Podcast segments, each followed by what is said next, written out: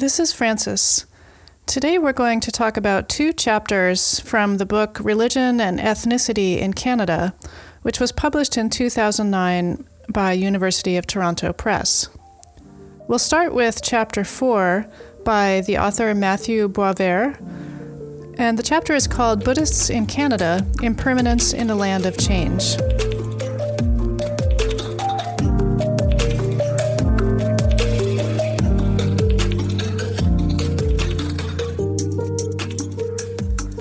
Aren't so many publications that I could find on Buddhism and race in Canada in particular. But this book, Religion and Ethnicity in Canada, has a couple of chapters that I thought might be relevant for our course. After a brief story about a Cambodian woman from Montreal and her perspectives on attending a Buddhist temple there, the author of this uh, fourth chapter moves on to a short summary of Buddhism, with its, uh, beginning with its origins in India. He points out how, as Buddhism moves around the world, it has to adapt and change in each new region, as we've learned. Buddhism is really, therefore, substantially different in each place and at different times in history. The author says that, in addition to meditation, devotion, and philosophy, the characteristic that comes to mind when we think of Buddhism worldwide is the absence of an authority overseeing the development of this originally Indian tradition. Even within a particular region, such as Canada, there's tremendous diversity in how people understand and practice Buddhism.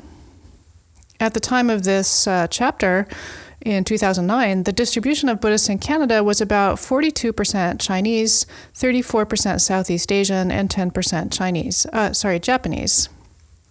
Of course, there are other kinds of Buddhists in Canada, but those were the largest groups in Canada at that time. The next chapter we'll look at uh, focuses on Chinese Buddhist traditions in Canada, and so this chapter mainly looks at Japanese and Vietnamese Buddhist traditions here. First, a bit of immigration history. The first groups of Buddhists to settle in Canada came from China and Japan to British Columbia in the late 1800s, with later waves of immigration in the early 1900s. Many of the earliest Japanese immigrants came here for economic reasons, wanting to do temporary work here and send money home, and then expecting to return to Japan. Most of them at that time were fishermen and farmers. Following the Great Depression after World War I, Japanese immigration was almost totally stopped, although it increased slowly in subsequent decades. The story of Vietnamese immigration is different. Some of you might know that Vietnam, Cambodia, and Laos were part of the French Empire for almost 100 years until 1954. After independence, the country boundaries were redivided, and North Vietnam had a communist government while South Vietnam came to be supported by the United States. When American troops were sent there in 1965, a war started between the North and the South. This is what we call the Vietnam War. After 1975, many people from Southeast Asia that were terribly affected by that terrible war left the region as refugees, some of them settling in Canada. Many of them ended up in Quebec, with some also in Ottawa and Toronto. Around 1980, a second wave of Vietnamese refugees arrived in Canada as part of an exodus of about half a million people fleeing the authoritarian regime in Vietnam at the time. Since that time, immigration continued as Canada received Vietnamese immigrants each year. The article, or this chapter, also talks a bit about immigrants from Sri Lanka and Tibetan immigrants, and I'll let you read those details. Keep in mind that this book is not recent, it was published in 2009, so the numbers provided really aren't up to date. Still, the fact of the incredible diversity of Buddhist practice and practitioners in Canada is still very true, maybe even more so now. Take a look at the descriptions in this article of the various celebrations held by different Buddhist groups in Canada, including certain days of the Vietnamese or Japanese calendars, for example, like New Year's Eve or New Year's Day, or the fall and spring equinoxes, which are a time to honor ancestral spirits. Many Canadian Buddhist temples have established a practice of weekend services, possibly because of an effort to match the Christian model of Sunday church services. Another difference about Buddhism in Canada compared to in Jap- Japan or Vietnam, for example, is that there are relatively few monks and nuns here. And another difference is the role of women. The author of this article points out that in Cambodia and Vietnam, the role of laywomen is primarily restricted to household duties, service to the monastic community, and devotional activities. Although in Canada, of course, women take on many more roles in religion and society generally. Personally, I would have liked to hear a lot more on the cha- on the topic of the changing role of women in Canadian Buddhist communities. I feel that this chapter really doesn't do that topic justice at all.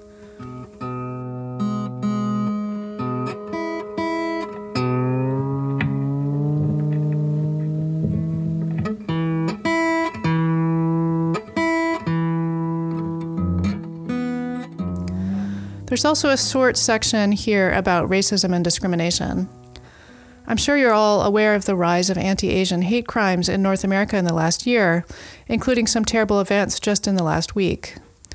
There's a long history to anti Asian racism, going all the way back to the very beginnings of Asian immigration in North America.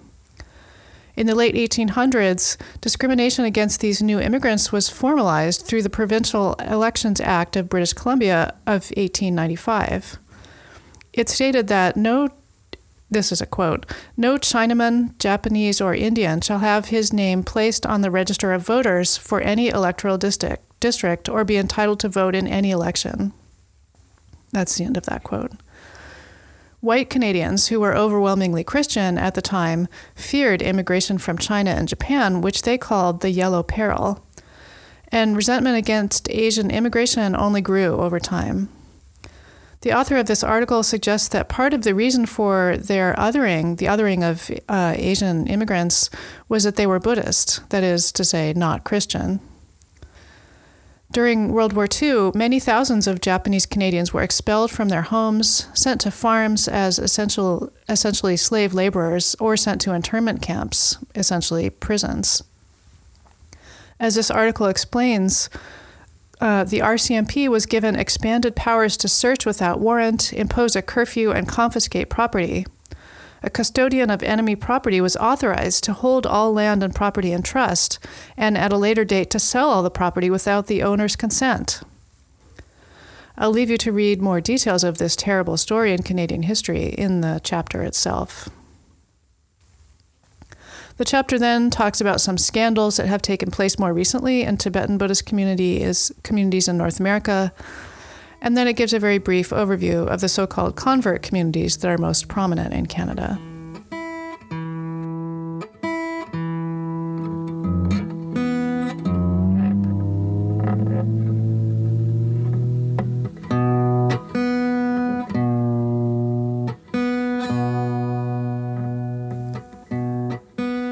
Next chapter we'll look at is the fifth chapter in this collection uh, called Religion and Ethnicity in Canada. And this is a co authored uh, chapter by David Lai, Jordan Paper, and Li Chuang Paper. And the chapter is called The Chinese in Canada Their Unrecognized Religion.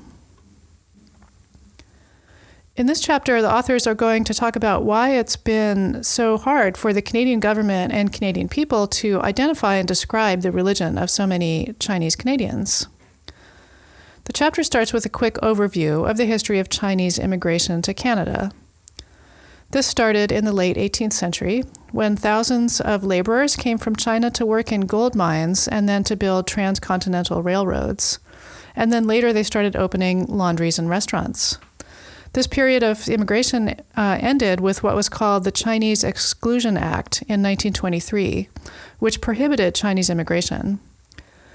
From that point until the late 1940s, Chinese Canadian children raised in Canada faced terrible levels of prejudice and discrimination, which was so bad that they really had to confine themselves to Chinatown neighborhoods. In the 1950s and 60s, immigration policies relaxed a bit. In, in 1967, the government's new immigration policy allowed immigrants of certain educational qualifications or people uh, with certain skills, occupational skills, to enter the country. So, Chinese immigrants during this period were professionals like doctors or engineers, and they were coming from mainland China as well as from Taiwan, Taiwan and Hong Kong and Southeast Asia. In the 1980s, then, a new government program called the Immigrant Investor Program encouraged people to invest in Canada, and this attracted a lot of wealthy Chinese from Hong Kong and Taiwan in particular. I'll leave you to read the rest of this section yourself, but remember again that the numbers cited here are not up to date. The next section in this chapter has a very quick overview of what the authors call the worldview of Chinese religion. Again, you can read a bit more here about attitudes, about the family and the afterlife, and about attitudes to nature and the cosmos in relation to the family, and about the changing relationships throughout history between Buddhism and Taoism and the state. The chapter describes the practice of keeping an altar in the home, which usually includes Buddhist deities, other Chinese deities, objects kept to revere deceased ancestors, and other devotional objects. A central religious practice for many Chinese people is to make offerings to that altar in their home. There's a short description, too, of other kinds of rituals that might require religious specialists.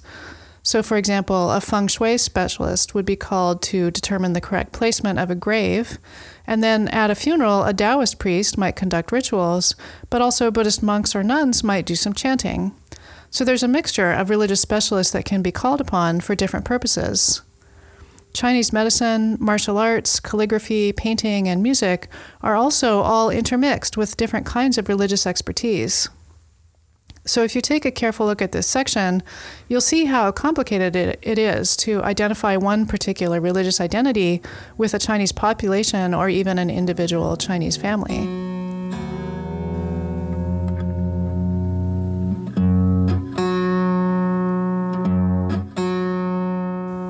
In the next section of this chapter mm. on Chinese religion among Chinese Canadians, the authors talk about how discriminatory immigration laws in the 1900s had a damaging effect on the establishment, establishment and survival of many Chinese community institutions and practices. Once immigration laws relaxed a bit and a new wave of immigrants began to settle in Canada, many new Chinese temples started to be built. Now, some of these are very large, elaborately decorated, and quite wealthy. Maybe some of you have been to these grand institutions in Thornhill, North York, or Mississauga, or in the Vancouver or Victoria areas. Another very publicly visible manifestation of Chinese religion are the festivals that take place at key moments in the Chinese lunar calendar. The authors of this chapter also talk about the importance of understanding Chinese relationships with food as a key part of religious practice. Next, we come to a section in the chapter on discrimination. The authors write that Chinese have suffered various types of discrimination in Canada discrimination, discriminatory immigration laws, economic exploitation, restrictions placed on their daily lives and communal practices, and finally, the denial of the reality of their own religion, an essential element of their identity and dignity as persons. Starting from the earliest phase of immigration, Chinese railway laborers were paid very little, and discrimination only got worse from that point onward. Please read this short section very carefully, and you'll learn, for example, about a terrible moment in Victoria where Chinese residents were prohibited from proper, proper burial practices, which is a serious affront to one of the central components of religious practices for Chinese communities and also affront to basic human dignity. And you'll read about the consequences of the Canadian government's inability to understand or figure out how to classify Chinese religion and how that affects people still today.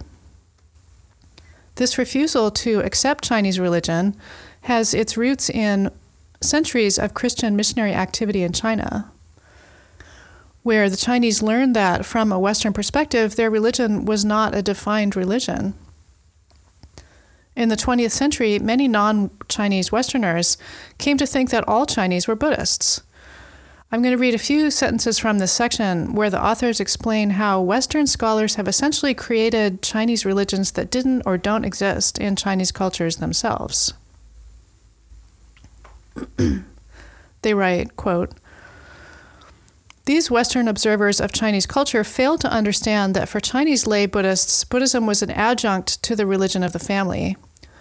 Buddhism offered additional rituals to enhance the lives of the family dead as well as for personal salvation, but it, not, it did not replace the religion of the family. As for Taoism, only ordained her- hereditary priests or monks and nuns of monastic forms are termed Taoists by Chinese. However, several Western scholars have been adopted into hereditary Taoist priestly families, and on the completion of their training have been endo- ordained as Taoist priests. In their books, they've then taken a Western sectarian attitude that Chinese religion is essentially Taoist. With, re- with regard to Confucianism, recently some Western and Western based Chinese scholars and most Christian theologians have been participating in the creation of a putative religion called Confucianism. It's quite striking, striking how closely this religion, unheard of as such in Chinese culture, resembles a very liberal Protestant Christianity. I hope you can see how damaging this is, and how, as the authors put it, the inability to have their religion recognized in Canada informally in public discourse and formally by Statistics Canada is a subtle form of discrimination, as it de- denies Chinese acceptance of the very basis of their culture and their self identity. Personally, I'd say it's not a subtle form of discrimination, it's just outright racist. The authors say that this also reflects an often tacit insistence that Westerners know more about Chinese culture than the Chinese themselves do. And by Westerners, of course, they mean white people. So we can see this as yet another example of how white supremacy works. This section is followed by a too short, in my opinion, section on women, and then a section on intergenerational issues. I'd like to close my comments here with a wish that I had proposed a different set of readings on this topic, or really that we had had much more time to learn more about this, especially given the recent wave of anti Asian racism that we've been experiencing. Really, all the topics we've studied this semester are so vitally important right now, and it's just so important, uh, imperative that we do what we can to educate ourselves and support each other and hear each other and learn from each other's experiences with racism and with anti racist work. I've added a few uh, new links and a few additional resources on this on our course webpage for this unit, and I hope you take some time to have a look at them and learn more.